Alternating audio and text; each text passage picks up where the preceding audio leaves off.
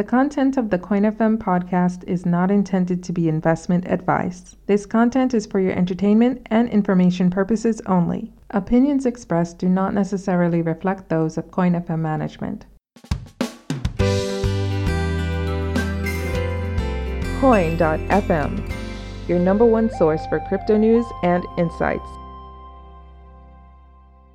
Hey guys, thanks for tuning in. So, we're talking about the G20 discussions and basically the outcome of it and its impact on the price of Bitcoin. So, after dipping to a one month low of under 7,900 US dollars on March 18th, Bitcoin is currently on a fresh rally thanks to discussions among the leaders of the G20 nations in Argentina.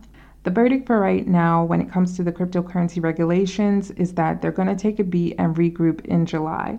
Basically, the fear among some speculators in the cryptocurrency market was that the G20 would completely squash the rise of cryptocurrency through collaborative policymaking and policing across the different countries. In case you don't know much about the G20, it's basically an international forum for governments and the governors from central banks from 20 different nations to come together and discuss uh, international financial stability and economic policies that impact that. Its membership includes countries that you might expect, such as Australia, France, Germany, Japan, Russia, Turkey, the United States, the United Kingdom, and also, surprisingly for me anyway, the European Union as a whole, which is represented by the President of the European Council and the President of the European Commission. So basically, some speculators were assuming that when the G20 came together this year, that they would have a lot of robust discussion about cryptocurrencies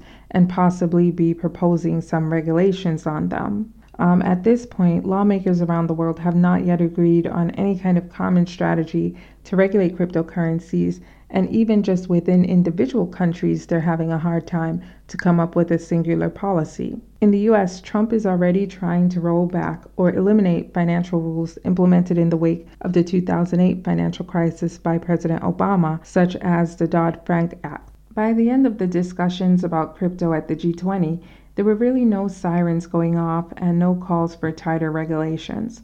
Of course, however, points were raised regarding the risk of investing in cryptocurrencies and that's to be expected. Other key points that were noted included digital currencies being pegged as quote unquote lacking the key attributes of sovereign currencies, and that at some point they could have financial stability implications. Mark Carney, who's the head of the Bank of England and who also chairs the G20's Financial Stability Board, expressed that, quote, crypto assets do not pose a risk to global financial stability at this time, end of quote and this was due mainly to the overall size of the market cap. So, all of this is widely seen as a positive outcome for crypto traders, with Bitcoin hitting a high of $8,623 on March 19th, according to data.coin.fm. In my own view, policymakers are having a hard enough time dealing with cryptocurrencies in their own countries.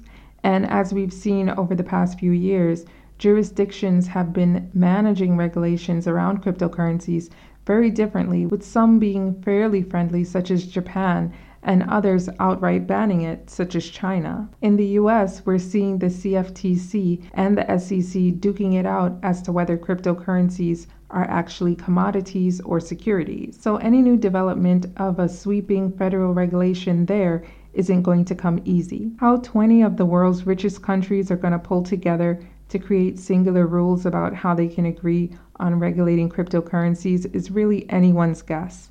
For now, I think we'll have to take a wait and see approach and see what these lawmakers come back with in July. What are your thoughts on this? Did you expect a different outcome? Let us know in the comments at podcast.coin.fm. We really hope you enjoyed this episode. If so, subscribe to our podcast channel to get the latest episodes as soon as they're published. Join the CoinFM social community on Twitter and Facebook, and stay tuned with us at coin.fm for more news and market updates.